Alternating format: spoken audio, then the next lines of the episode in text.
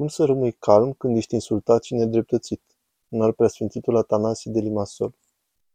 De aceea sfinții, deși vedeau limpede ticăloșia din jurul lor, cu toate acestea ei îl iubeau pe om nemăsurat și niciodată ei nu au arătat că au obosit sau că sunt depresivi și descurajați, cum se mai spune, știi, am obosit, nu mi este nimic, renunț la tot.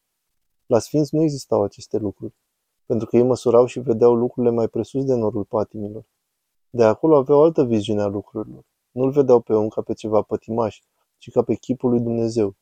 Și pe cele omenești nu le interpretau omenești. Cum ar fi să spună, știu, am fost la serviciu și m-a dedreptățit șeful.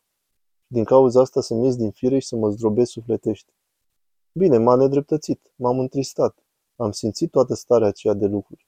Dar știu că în spatele evenimentelor și mai presus de toate se află Dumnezeu, care măsoară altfel lucrurile și le vede diferit și are altă putere.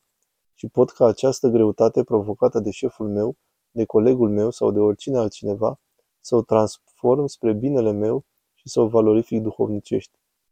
Ce a spus Pilat lui Hristos? Mie nu îmi vorbești? Nu știi că eu pot să te omor? Pot să te eliberez? Să-ți fac ce vreau?